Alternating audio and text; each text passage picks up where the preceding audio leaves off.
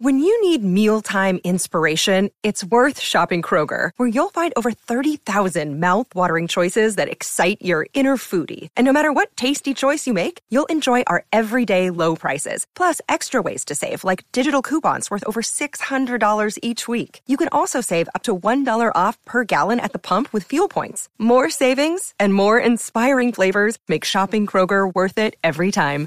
Kroger, fresh for everyone. Fuel restrictions apply.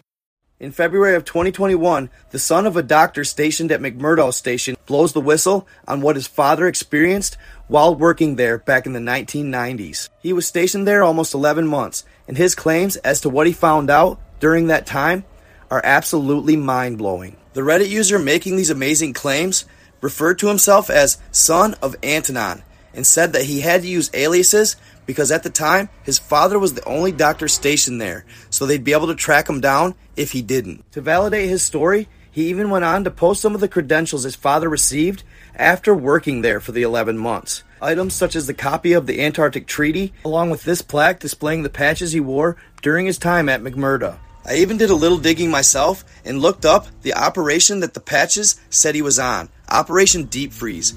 Hey, it's Ryan Reynolds, and I'm here with Keith, co star of my upcoming film, If, only in theaters, May 17th. Do you want to tell people the big news?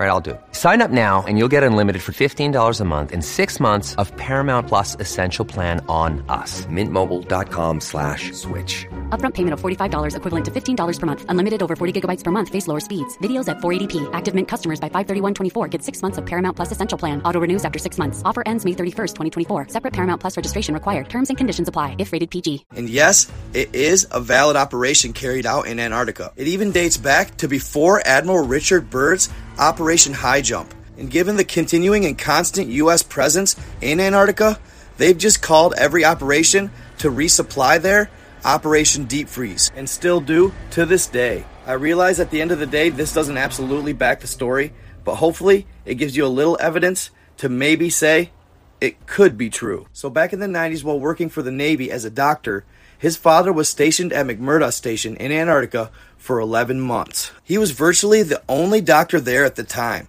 and as you can see, the station wasn't really that small.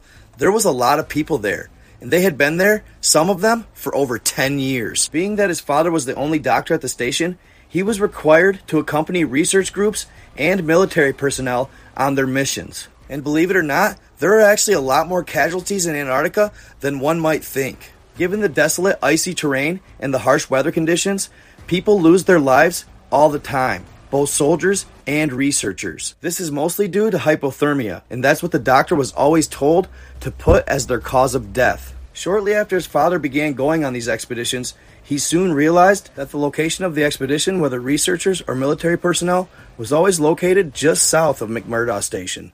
And it's located where you see this second dot. So as the doctor continued on more expeditions, like clockwork, they would take a five mile detour around this particular area. This, of course, piqued his curiosity, and he began to wonder what exactly was there and why they avoided it with so much caution. He had to find answers, but being the fact that he was the new guy, he knew he had to tread lightly because asking too many questions could end up getting him court martialed. So he quickly befriended one of the researchers, a veteran who had been there for 10 plus years. And it wasn't until about a month later, after befriending this gentleman, he gained the courage to ask him what exactly went on there. What were they avoiding? But as soon as he asked his colleague the question, he turned pale white and told him to shut up and quit asking questions, then stormed off. And later that night, while in his room, of course, he hears a knock at the door. It's his CO requiring his presence at his office. This guy was known to be a hard ass, and he was the CEO of the entire station. He basically told his father what a piece of crap he was and to quit asking questions, or he'd get sent back to the States. Alright, my people, I hate to do it to y'all, but I gotta end it there for now. Don't worry, I promise the next video is going to finish the story. Whether true or not, it's like nothing I've ever heard. And it's just a good story in lieu of Halloween. If you can't tell by the photo behind me, you probably have an idea of what's to come. Alright, just a small hint.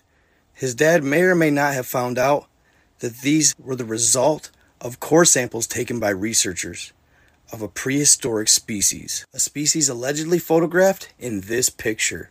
And I may even be talking to a follower that is going to be stationed at McMurdo Station here very soon. And he told me some pretty intriguing things. So make sure you stay tuned, keep watching your boy, stay in the love, stay in the light. I am out.